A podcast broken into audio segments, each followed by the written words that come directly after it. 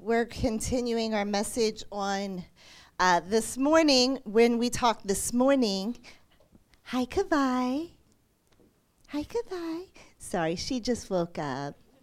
That's our grandbaby back here, and she doesn't come in hardly ever, so we got to see her this week for Thanksgiving, so we were excited about that. But we're going to continue in the book of John. Um, the shepherd servant the shepherd servant leader. And Pastor Brad had started uh, this uh, on discipleship, on the, the Great Commission. Um, and the importance of reaching the lost, the importance of the Great Commission and reaching the lost, bringing people into the kingdom of God. And then not only that, but discipleship, discipling them from that point and making sure that they are rooted, that people become strong in the house of God, that they become strong in their faith. And so this is so important to uh, the kingdom of God. God looks at this as an important piece because he tells us in Matthew Matthew 28 that we're to go and make disciples of all nations, baptizing them in the name of the Father, the Son, and the Holy Spirit. And so we're not just to make converts, we're to make disciples, people that follow after Christ, follow his principles and follow his word, becoming strong in the Lord and in his mighty power. So that is what we're called to do. If that's what we're called to do, then we're called to be leaders servant leaders. And so I talked a little bit this morning and gave a little bit of an introduction about the difference between how the world looks at a leader, and that's rooted in uh, how the how their culture, how their society is, the background and the roots of that particular nation or country. And that's how people view leadership. So there's a lot of countries or a lot of uh, nations that view leadership in the way of a tyrant ruler or a someone that rules and tries to hold people down instead of empowering them to live at a higher level. And so that's the difference between rulership and the servant leader or the shepherd leader, which is the model that Christ gives us in his word.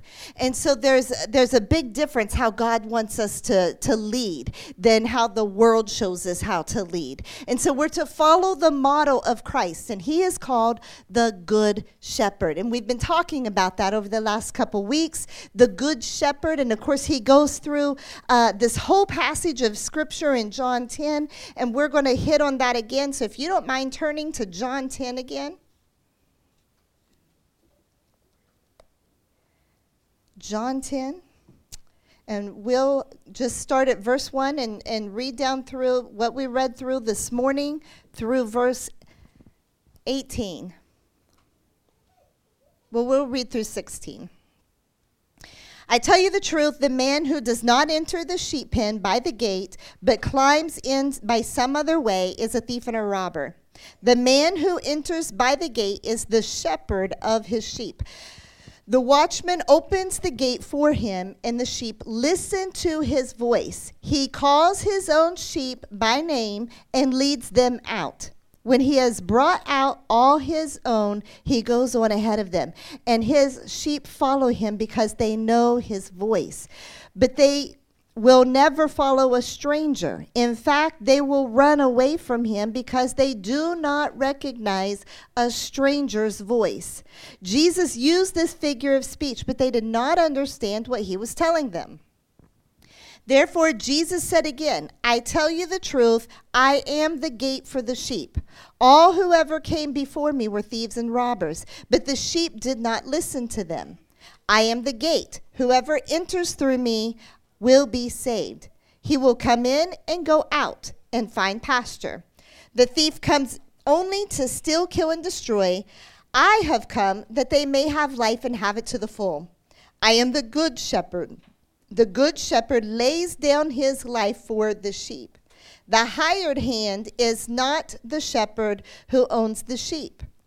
So when he sees the wolf coming, he abandons the sheep and runs away. Then the wolf attacks the flock and scatters it. The man runs away because he is a hired hand and cares nothing for the sheep. I am the good shepherd. I know my sheep, and my sheep know me, just as the Father knows me, and I know the Father. I lay down my life for the sheep. I have other sheep that are not of this sheep pen. I must bring them also. They too will listen to my voice, and there shall be one flock and one shepherd. We'll stop there tonight.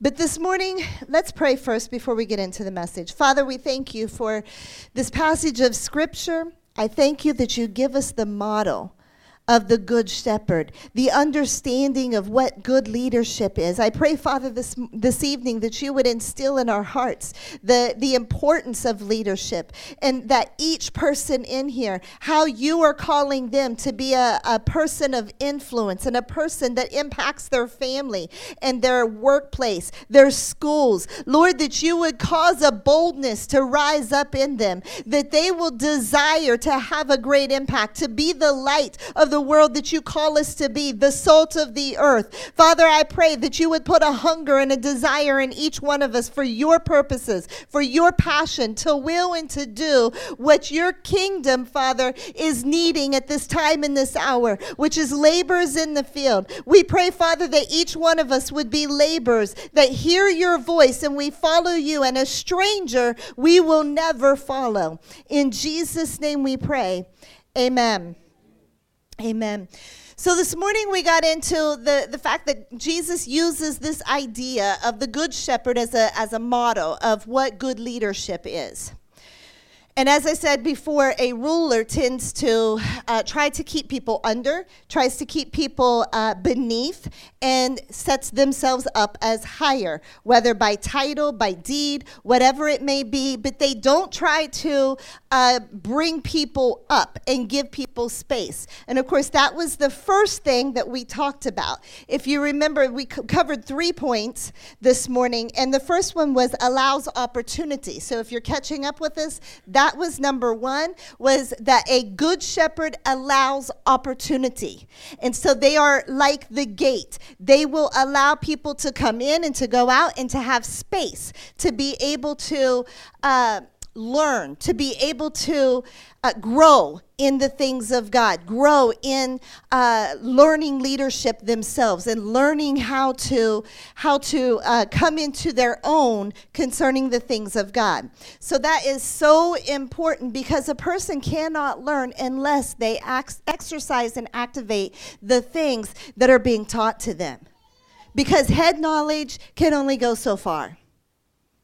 You have to have experiential knowledge where you actually get in there and begin to do things.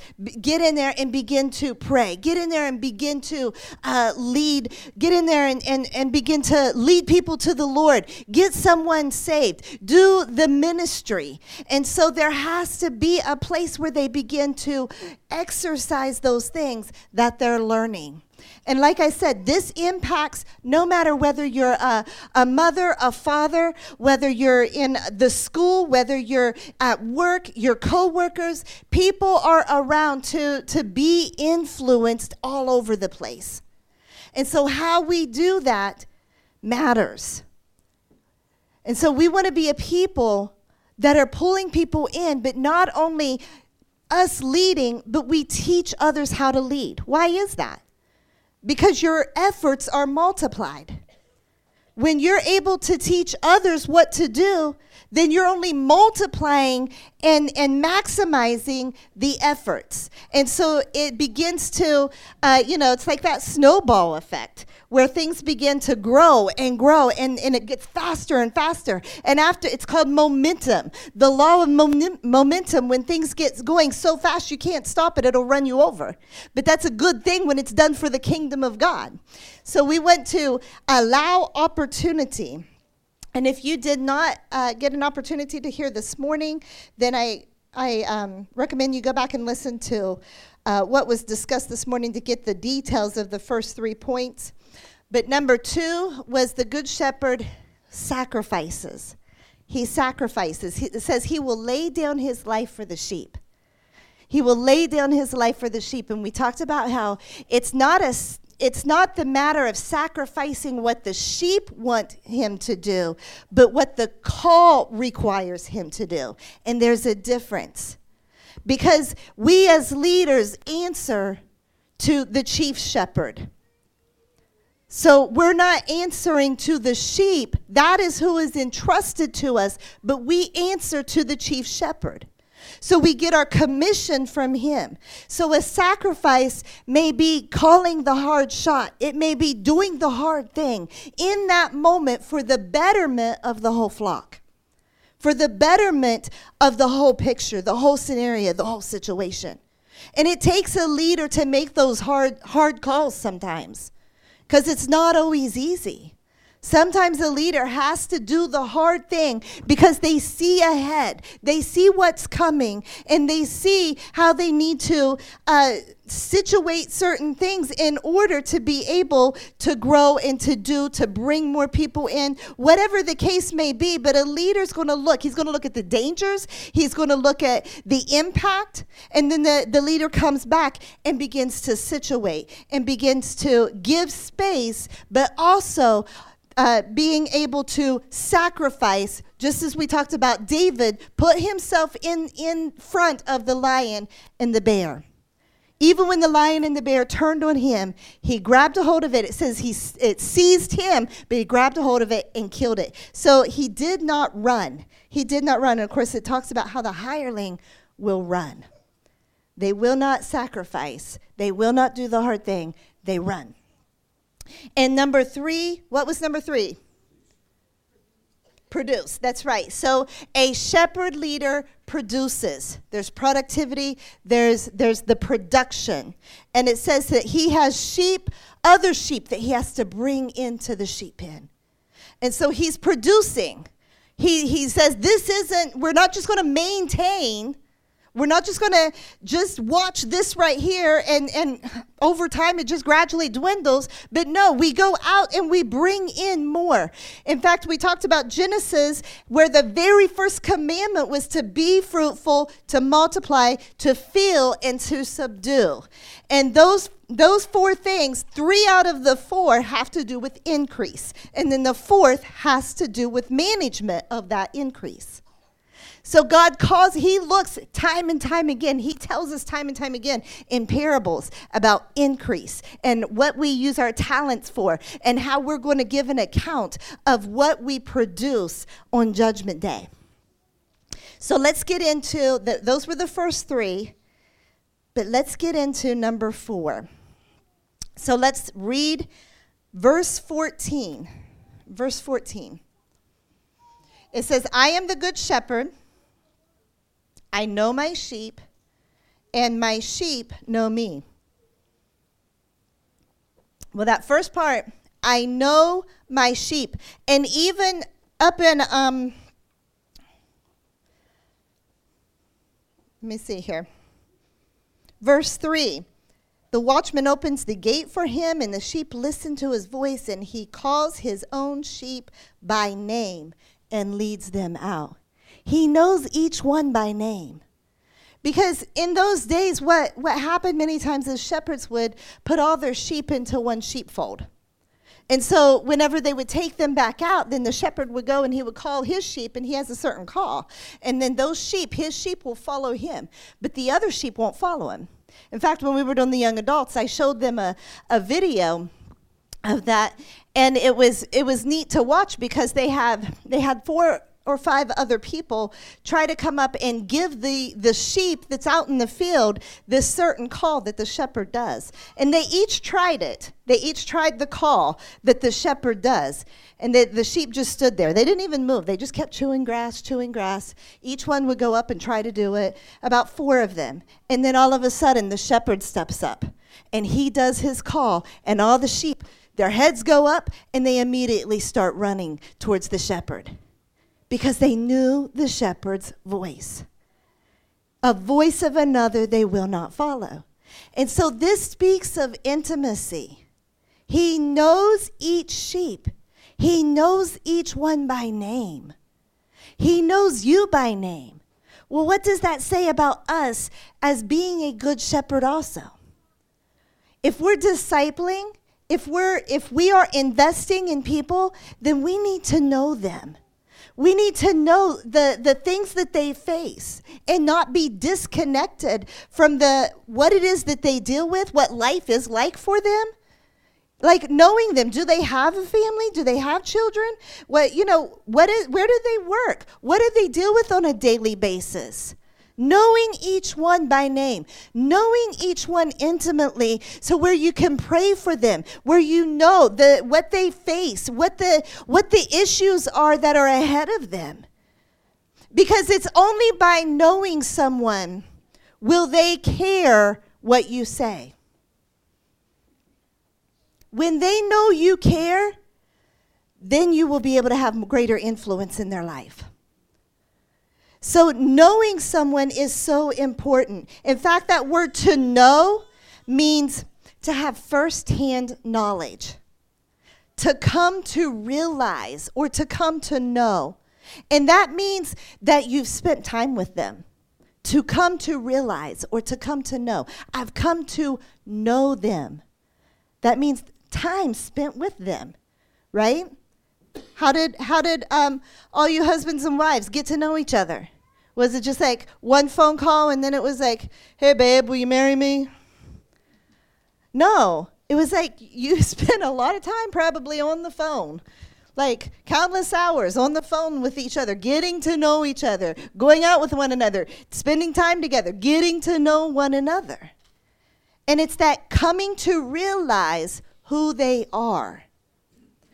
And that's what Jesus wants to do with us. He knows each one of us. God created each one of us.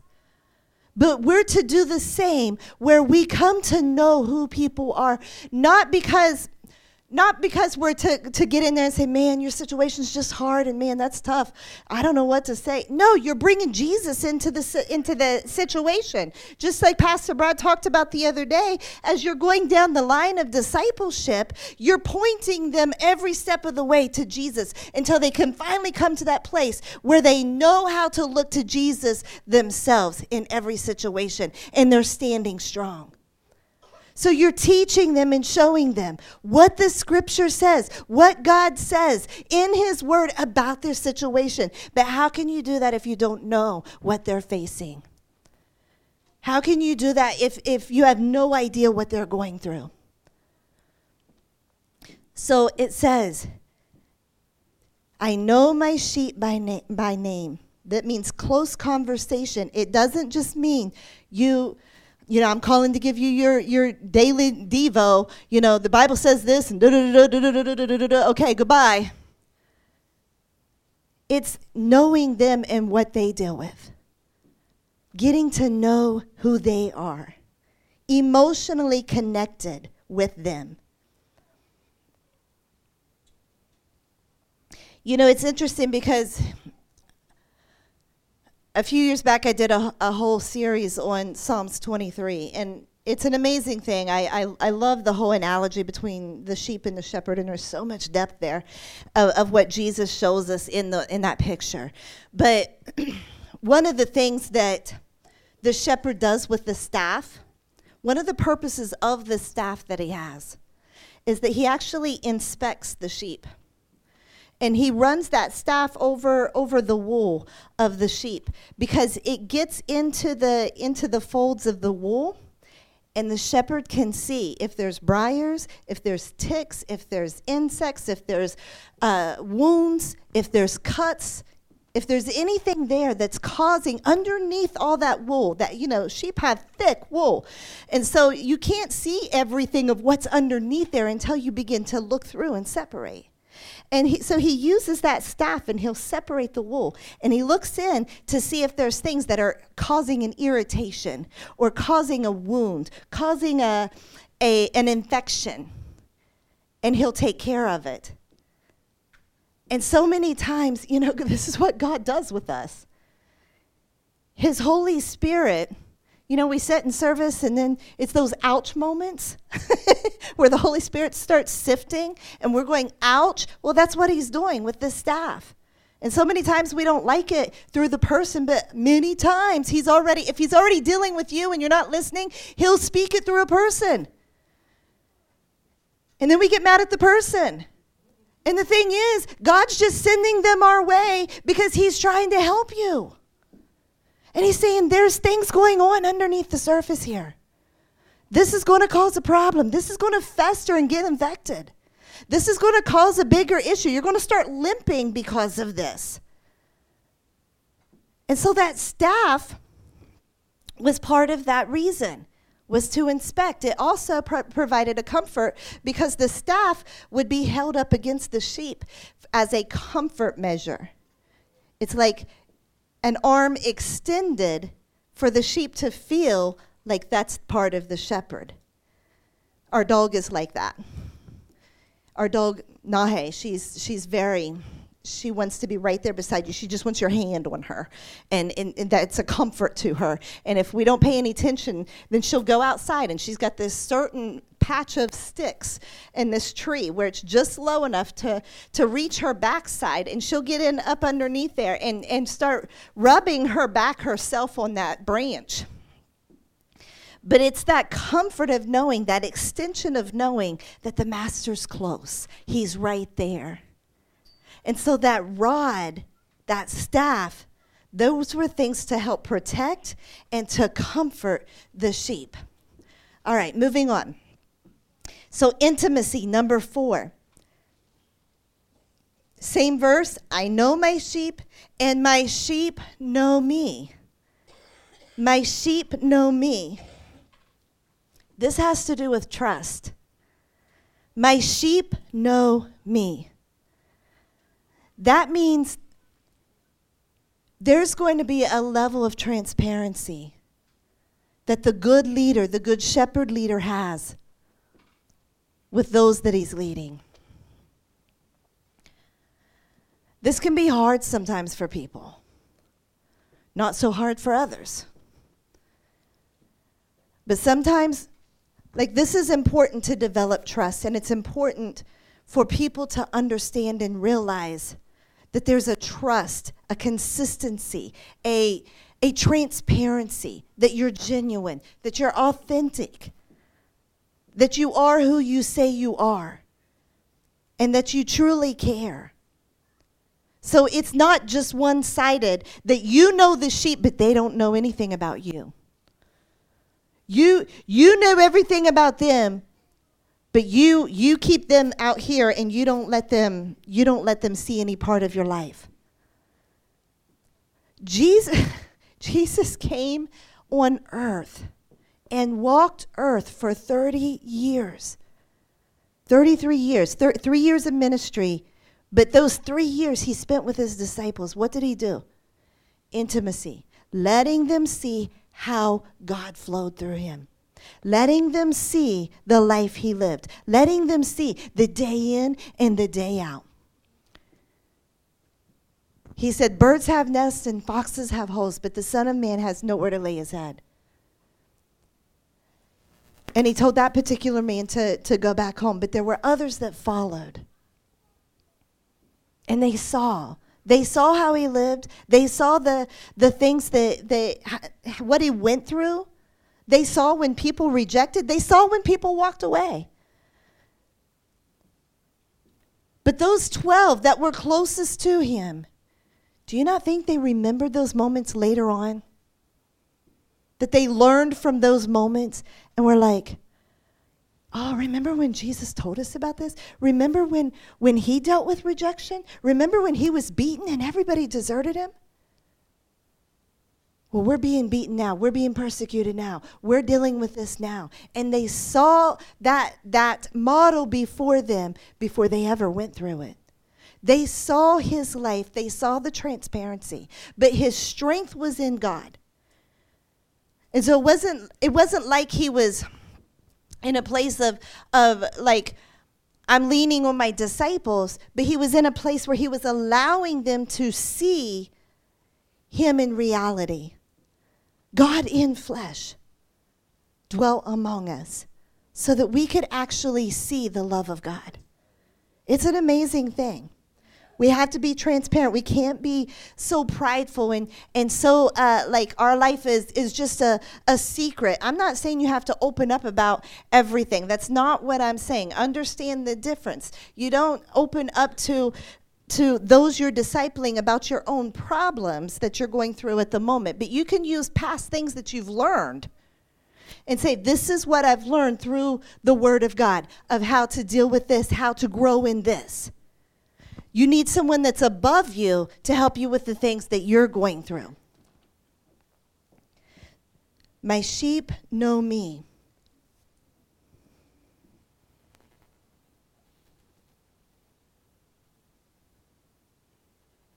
Even in John 14, 21.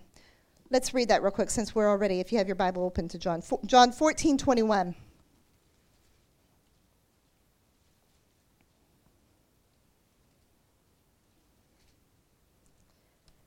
It says, Whoever has my commands and obeys them, he is the one who loves me. He who loves me will be loved by my Father, and I too will love him and show myself to him. Another version says, reveal myself or manifest myself to him. Jesus desires to reveal himself to us so that we know his true nature, so that we know who he is. Be transparent with the people that you're with. Don't, don't put yourself up in a place where you look unattainable to people, where they can't come and learn from your life and, and learn and be able to ask questions.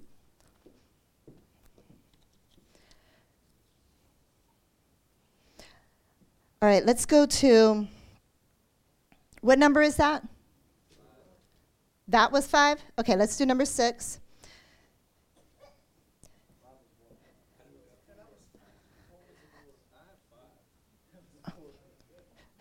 Good job, Stephen.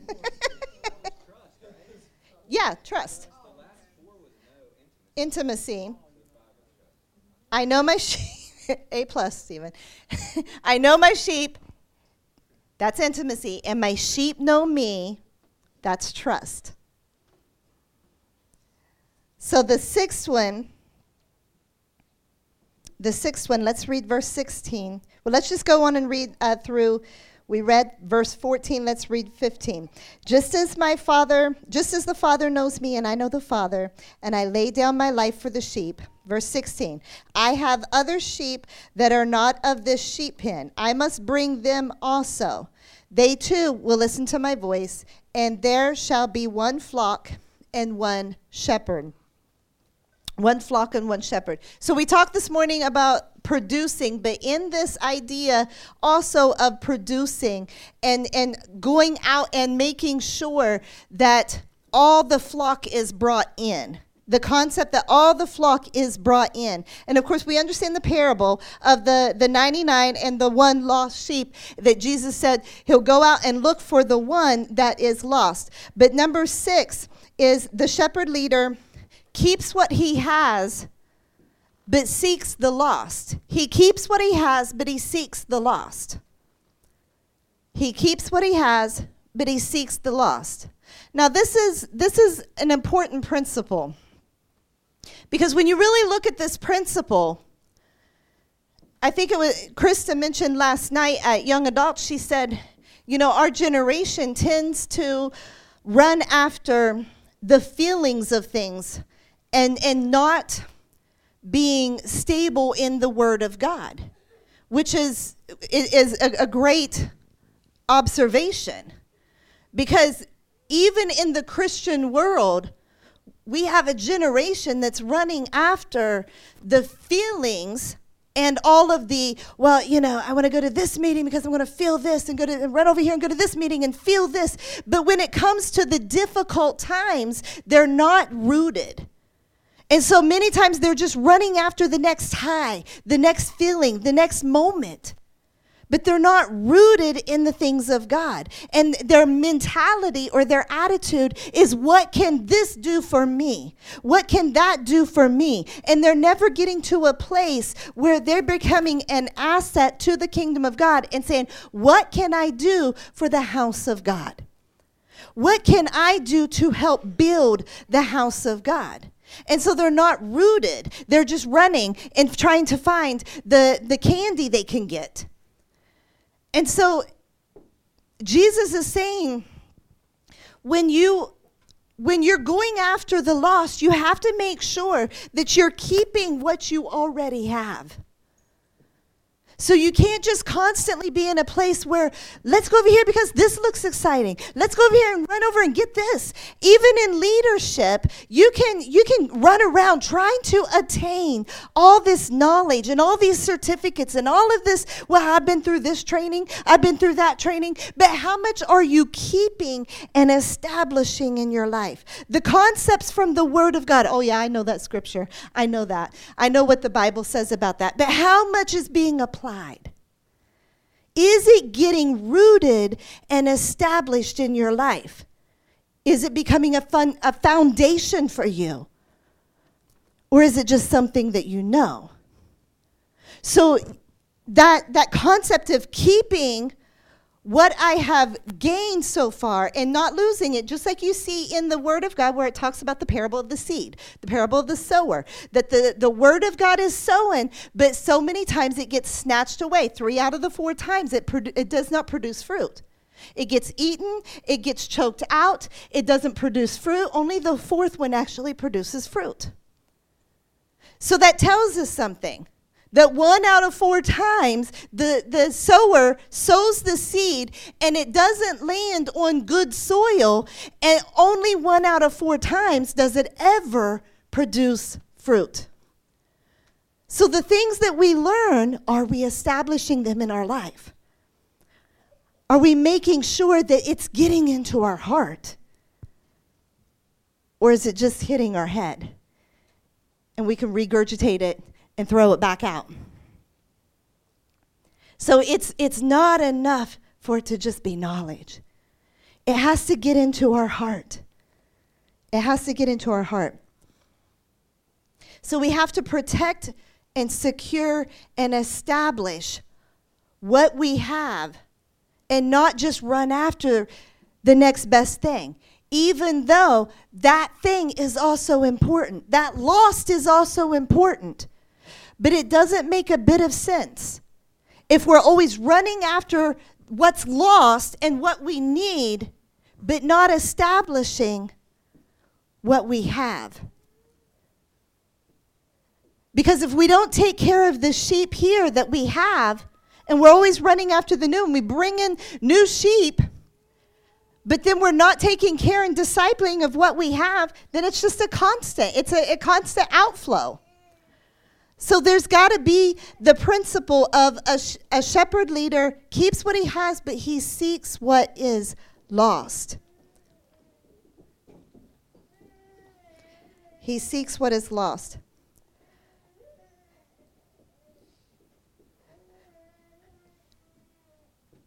We have to be willing to also, as we establish and, and bring these things into our foundation and our core,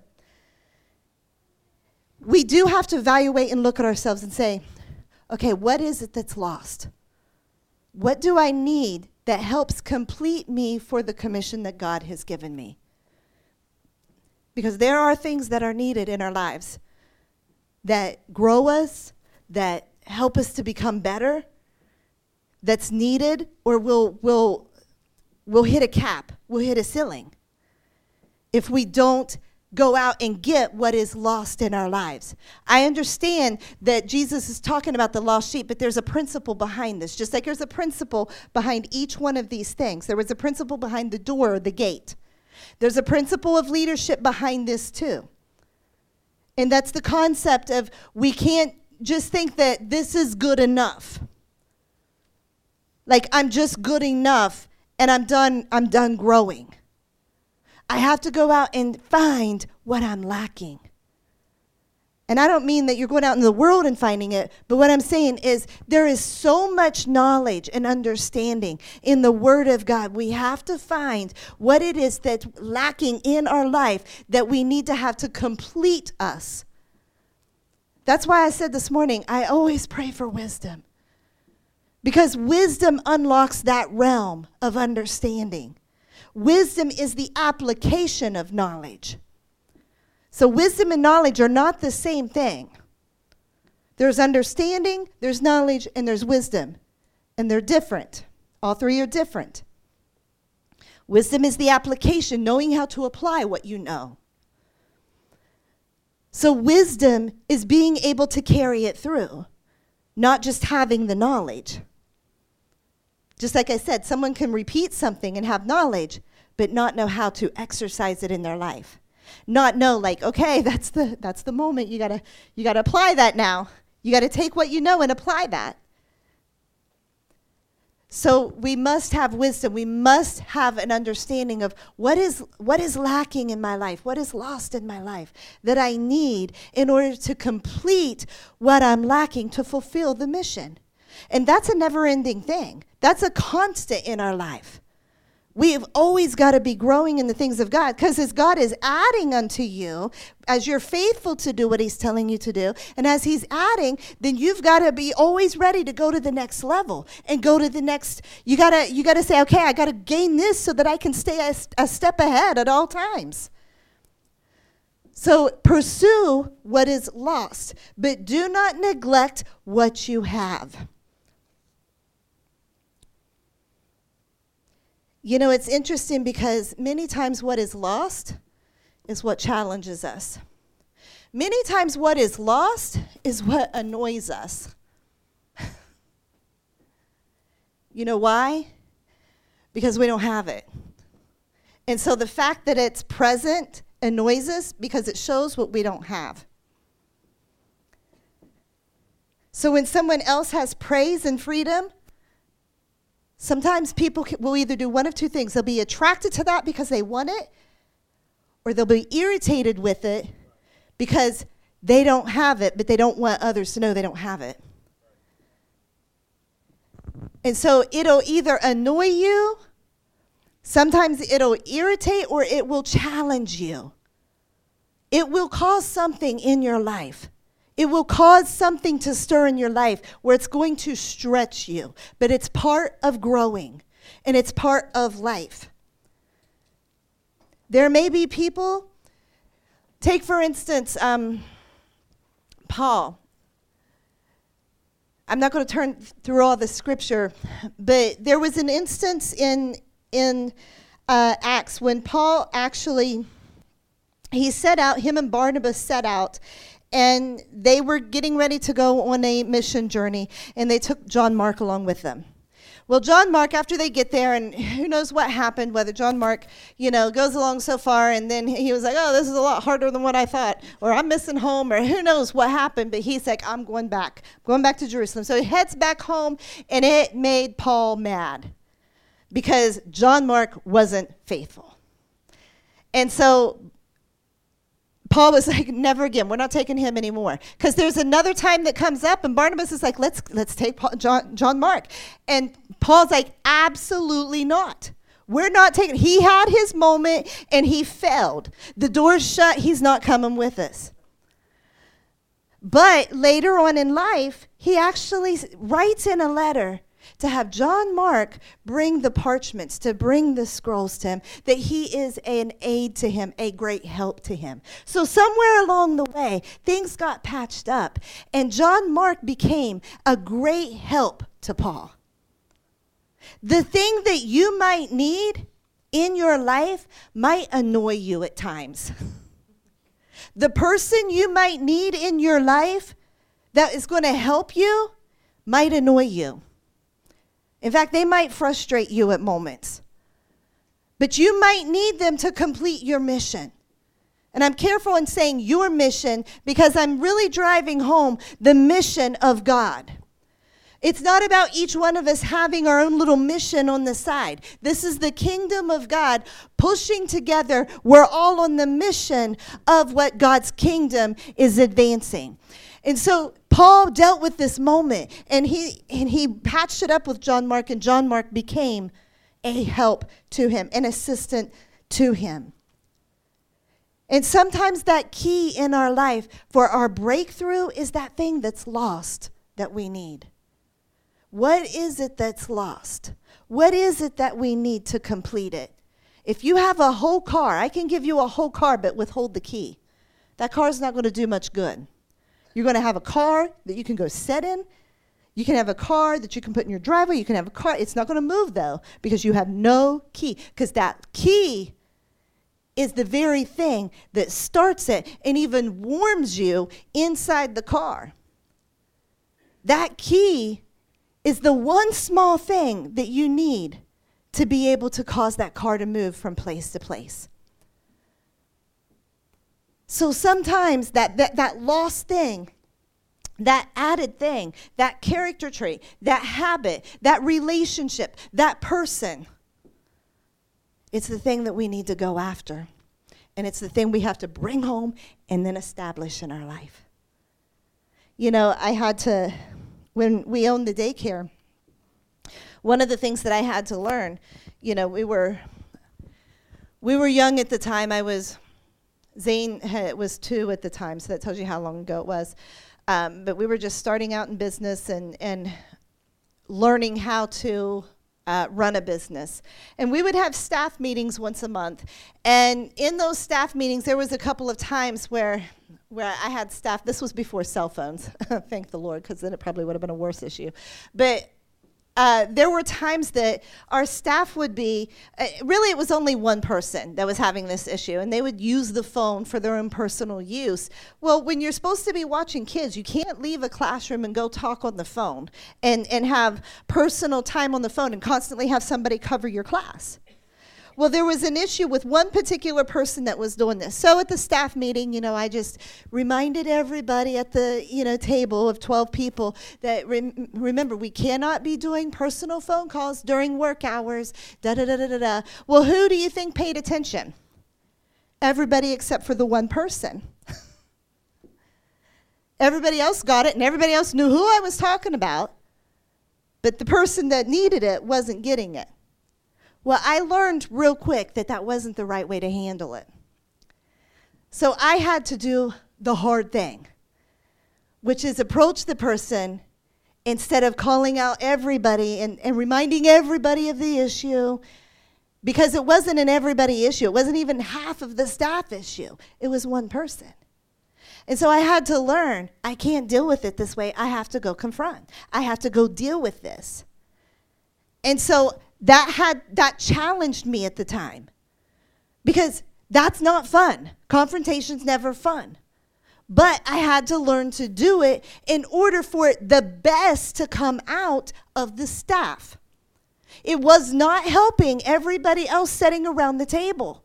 For them to hear what i'm saying know who i'm talking about because it was very obvious and then it didn't do any good, and she never learned anything, but everybody knew that I was talking about her. So I had to learn how to deal with confrontation. It was a challenge. It was something that I had to step into and something that I had to learn in leadership.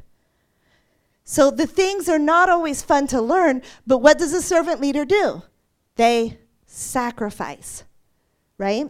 They sacrifice for the betterment of the flock and of the vision. So it wasn't about what made me comfortable. If I wanted to be faithful in the little, then I had to make sure that I'm applying the right principle. And I had to do what God was telling me to do, which means I have to apply leadership principles. I told Gracia the other day, I was like, if, if somebody's going to be a leader, they got to do leader things. If somebody's going to be rich, they got to do rich people things. If somebody's going to be smart, they got to do smart people things. They can't do dumb people things and think that they're going to be smart. So it, it goes on down the line. Whatever it is you want to do and be in life, you got to do the things that are required because there's certain principles required for each of those things. So if you want to be a leader, you got to do leadership things. All right. Let's move on to the the last one. Same verse, verse 16 I have other sheep that are not of this sheep pen, I must bring them also. They too will listen to my voice, and there shall be one flock and one shepherd. One flock and one shepherd. This speaks of faithfulness. This speaks of faithfulness. One flock, one shepherd. One of the, the great things about God is He is faithful. It's one of the things that I, I, I thank God for so much because I know His word is, is true and He's faithful and He's never going to go against His word, and that's, that's my security. My security is in the faithfulness of God and in the faithfulness of His word. It says His faithfulness is our rampart and our shield. It's what shields us from the attack. It's what, that's the very thing. His faithfulness to His promises and to His word is our shield, it's our strong tower. And so when He is faithful, then we know that we can trust in Him. Well, do you think that we're supposed to be the same way. In fact, it's one of the fruits of the Spirit faithfulness. And so many times we'll, we'll get religious sounding. We're so good with, with religious cliches and, and wrapping something, wrapping our choices up in, in religious things, religious sayings. And we'll, we'll take everything back to God but not to the body. But Christ is the head of the body. And in fact, even when it, it talks in uh, 1 Corinthians about receiving communion, it talks about discerning the Lord's body. That many of you have fallen sick and have many have fallen asleep because you have not discerned the Lord's body. It means you've disregarded it. You've you've you've not placed emphasis, you've not placed high priority on the Lord's body. The body is the church, the body of Christ. And how easily do we just throw it off like it doesn't matter? Like we have no responsibility to the body. You know, every time you make a decision, it impacts the body. Because, first of all, if you're not here, we're lacking in your giftings. If you're not here, someone else doesn't get the benefit of receiving your hello, your love, your compliment. If you're not part of the body and being active as part of the body, you're also missing out on a blessing of serving the Lord. So your faithfulness to the body of Christ, and, and we'll, we'll so often say, well, I'm faithful to God. I'm faithful to God.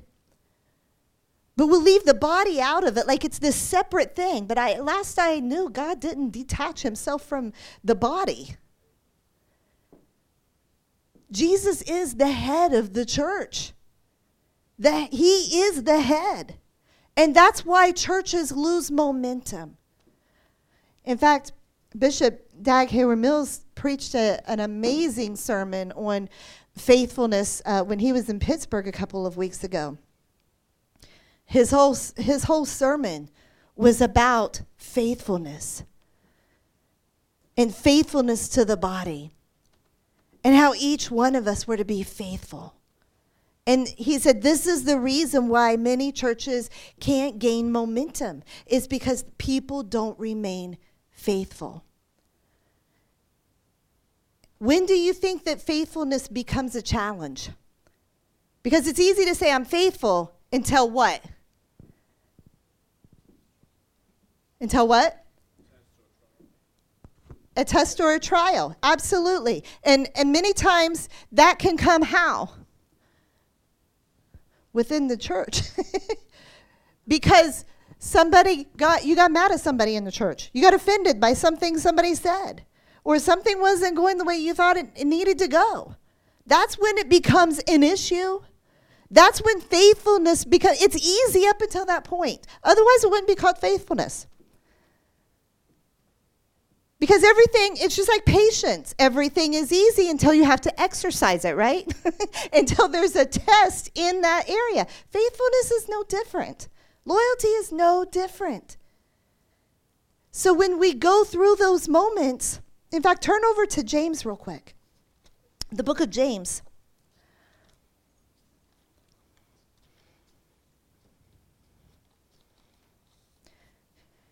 Chapter 1.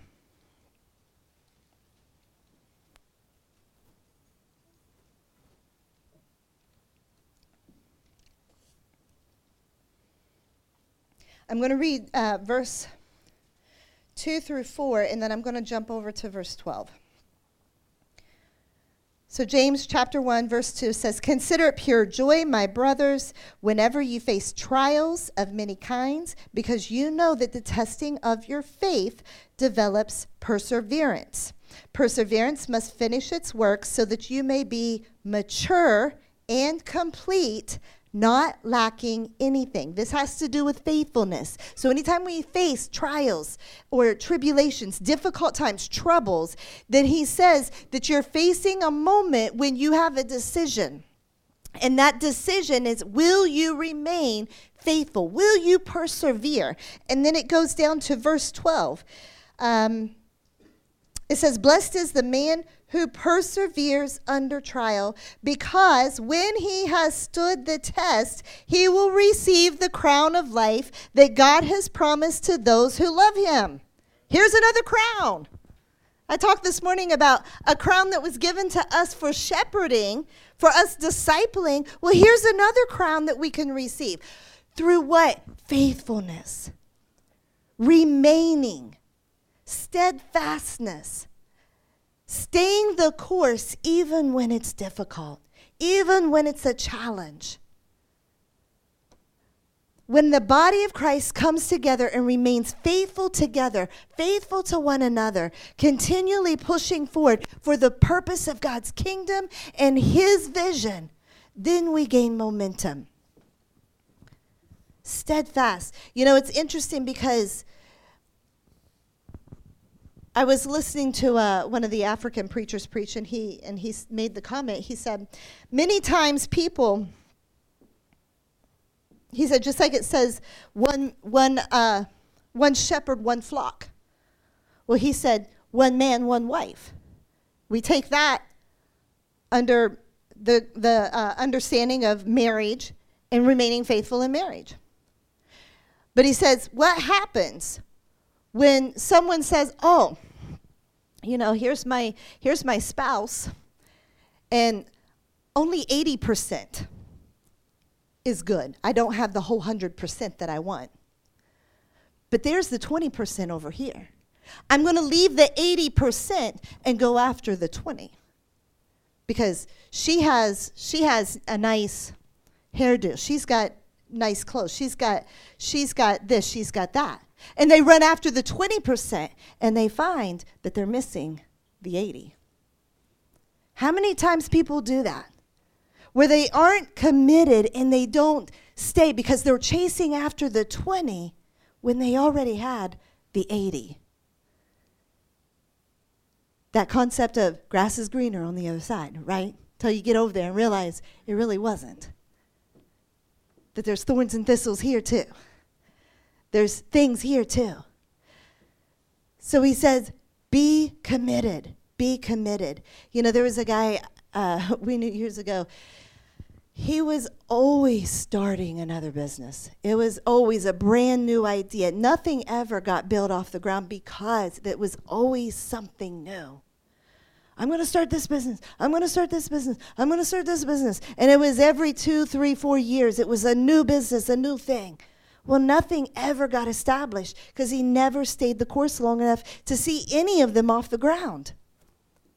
But when you're committed and you're steadfast, it's a diligent hand that will see the profit. It's a diligent hand that will see those things come to pass. And of course, Jesus talks in John 10 about how the hireling will not stick around. When times get tough, the, the hired hand, the one that's there for other reasons for himself and not for the purpose of Christ, that he doesn't have the right heart, then he'll run, he'll leave. When the sheep or when the when the wolf comes in, it says he flees. And then it says, if you look at it, it says the wolf comes in and he runs, and then the sheep are scattered. What happens when we make a decision and we leave our post? Because many times we're just thinking about us. Well, this is the way I think, this is the way I feel. And we aren't thinking about the sheep. We're not thinking of the long term impact. We're not thinking of those the, that the effect is going to fall on. Let's be a true shepherd, a good shepherd. We must stop the wolves from attacking, so we have to stay at our post. We have to remain faithful. We have to remain steadfast and consistent. All of these things are so important. And you know, even, and I'll, I'll throw this out there too. Men, those of you that are not married yet, or those of you that are married, all of these things that I went over, if you wrote them down, which I hope you did, if you didn't, I told you this morning to write them down. These were keys. These are keys. This is a key to what a woman wants in a marriage as a husband.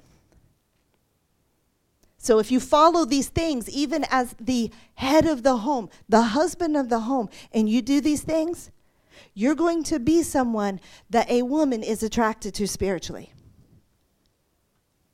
Many times men are trying, I, I know I'm totally side rail a little bit, but many times men are going after the good job, the this, the that, and they're not paying attention to the spiritual side of things. This is the good shepherd leader. This is the model of leadership. These things are anointed. If you do these things, then you will be successful in whatever area you're applying them in whether it's marriage, your home, your family, your children, your workplace, in a life group, in the church, wherever it's at, if you're applying these things, you will be successful. Amen? Amen. If you didn't write these down, go back and listen to the podcast. Write them down because these are life lessons. These are life lessons. All seven of these things that I gave you they are lessons for life that we we never we never grow away from or grow above. So no matter what in life, these are things that we have to continually grow at and apply. When we go ahead and stand our feet.